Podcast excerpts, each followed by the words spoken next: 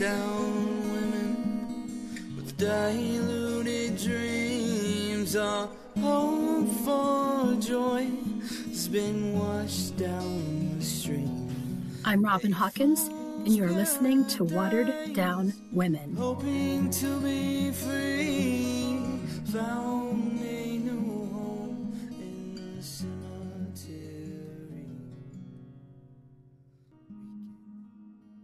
Throughout our lives, we've heard the saying, there are two sides to every story. And the meaning of this idiom is that one should listen to and try to understand both perspectives of the given situation. Another take on this old adage is that there are actually three sides to a story person A's account, person B's account, and then the truth.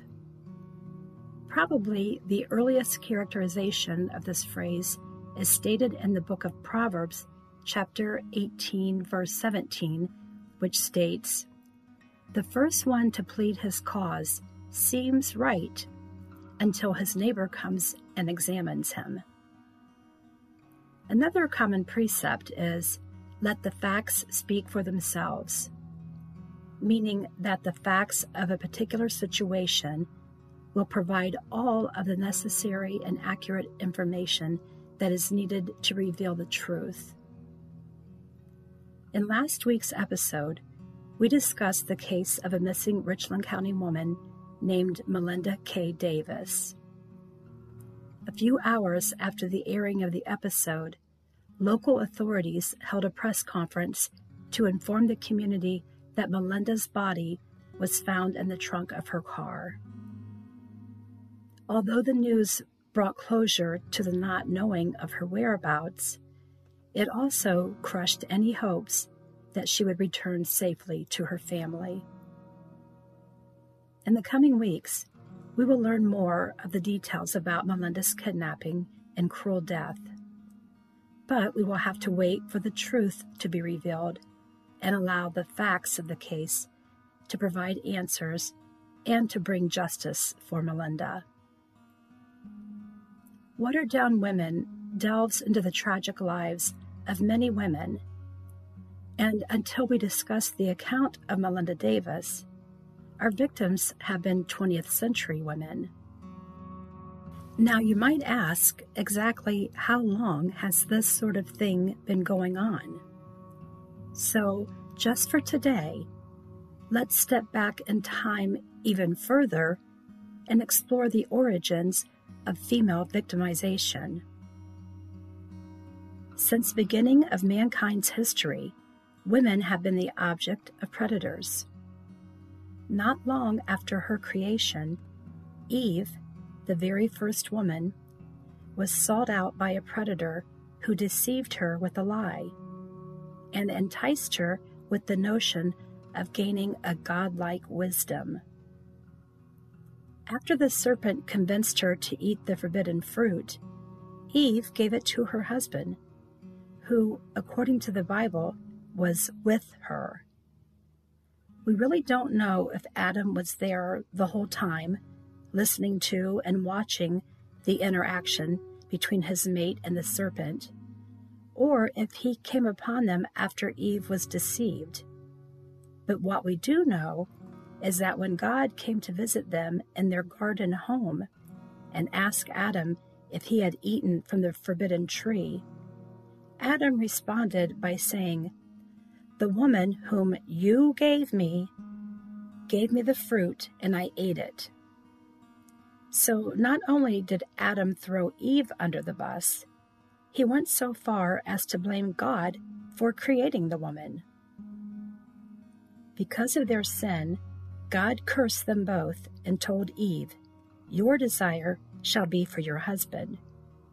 And to Adam he said, Because you listened to your wife and sinned, I am cursing the ground, and you'll have to toil and labor over it from now on. Some theologians have paraphrased this curse to mean women will have a tendency to try to dominate their husbands, and that men will have the tendency to act as tyrants over their wives. This all seems logical in light of today's relationship between some men and women. However, what is of greater interest to me is why the serpent approached Eve and not Adam. The Bible tells us that the serpent was more cunning or smarter than any beast of the field. And we know from studying historical battles that the enemy attacks the weakest point first. In 1 Peter chapter 3, husbands are instructed to honor their wives because they are weaker vessels. So from this, we can surmise that Satan used Eve to get to Adam. And sadly, still today, women are often viewed as easy targets. Before returning to the 21st century, let's consider one other historical woman and see how she was treated by the society of her day. Some of you may know her story, but others might not be familiar with her account. So let's take a look. It was early in the morning and class was being held inside the temple. While the teacher was giving instruction, a group of scribes, who were knowledgeable of the law and could draw up legal documents, and Pharisees, a Jewish sect that strictly upheld religious laws and believed themselves to be spiritually and morally superior to others. They entered the room and brought with them a woman who had been caught in the very act of adultery. So they threw her into the middle of the crowd and asked the teacher what they should do with her. And these scribes and Pharisees reminded the teacher that Moses, in the law, commanded that she should be stoned to death. But they wanted to trick this scholar into giving them the wrong answer. So the teacher whose name was Jesus, stooped down and began drawing in the sand, and eventually said, He who is without sin among you, let him throw the first stone. Then the men, from oldest to youngest, went out one by one. When only the woman and Jesus remained, he asked her, Woman, where are your accusers? Who's left here to condemn you? She answered and said, No one. And then Jesus said, Neither do I. Go and sin no more. What's most interesting about this sinful scenario is that a significant piece of the puzzle was missing. What was missing? Or, more accurately, who was missing? the woman's co conspirator. He just might have been one of the very scribes or Pharisees pointing a finger and hurling accusations at the disgraced woman. His true identity will never be known, and all we do know is that he received protection from the other men. But the woman received forgiveness from the only man who mattered. In her book Elijah, which chronicles the life and ministry of the prophet Elijah. Author Priscilla Shirer describes the condition of women in biblical times by stating the weakest, most vulnerable people on the socioeconomic ladder during Elijah's days were women. And she adds, but the marginalization that every woman experienced, solely because of her gender, was heightened even further if the woman happened to be unmarried, and even worse if she were widowed. In biblical times, women worked primarily in the home and could not survive without a man, her husband, father, or son, to take care of her. So here we are today, over 2,000 years later, and to borrow a phrase from a previous episode, we've learned that the more things change, the more they stay the same. I'm not suggesting that a woman not be provided for or protected by the men in her life. But I am saying that a woman should also be well equipped to provide for and to protect herself. Yes, many women in the Bible were victims, but many were also victors. I mentioned women who were deceived and exploited, but let's not forget those who were significant conquerors. Mary was a teenager who was charged with the honor and responsibility of birthing the King of Kings. Deborah, during the season of Judges, was the only female to serve as judge during Israel's most tumultuous times. And Esther, she risked her life to save her people. What can we learn from a persecuted woman who lived thousands of years ago? Today, women continue to show great valor and bravery. But because times have changed, the picture of modern day female courage looks quite different.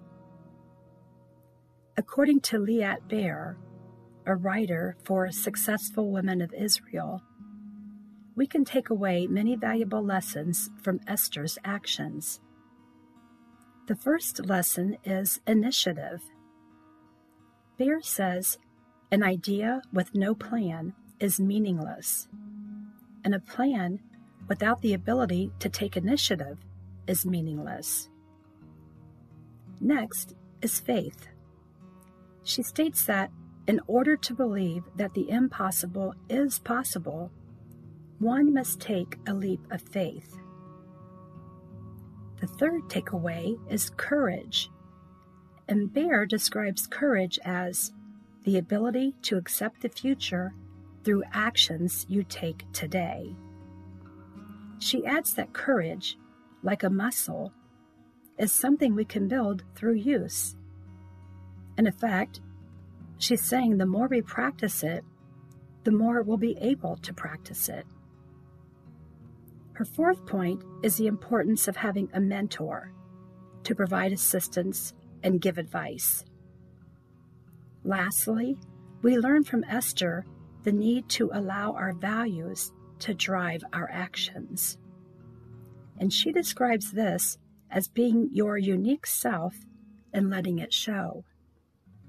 Don't be something you're not, and don't allow a situation to change who you are inside. By now, you're probably listening and thinking, what in the world does any of this have to do with the podcast about watered down women? Trust me, I've had that very thought myself. And I realize that in a world where walk in clinics are going up on nearly every single corner, with pharmacies located across the street from them, we've become a society that is hurting physically but also emotionally. As women, what does that mean for us? It means that we need to realize that we have an intrinsic value that is equal to men. And my belief is that we can and should implement that very principle today in our own lives in order to reach our fullest physical and mental potential. How will that look? How will we accomplish it? I'll share more details about that as this season progresses. But I will need input and feedback from you because my guess is that you've had similar thoughts. In the meantime, I'll continue to introduce you to the tragic lives of local women who've been taken from us much too soon. And next week, we'll delve into the case of a woman whose life trajectory was fatally altered by a simple trip to the laundromat. Watered down women with diluted dreams are hope for joy has been washed down the stream.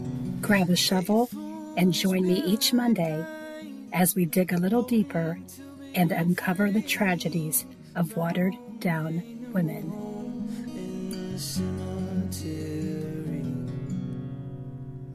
Weekend in life, while searching for love. Pain in this world, with no help from above.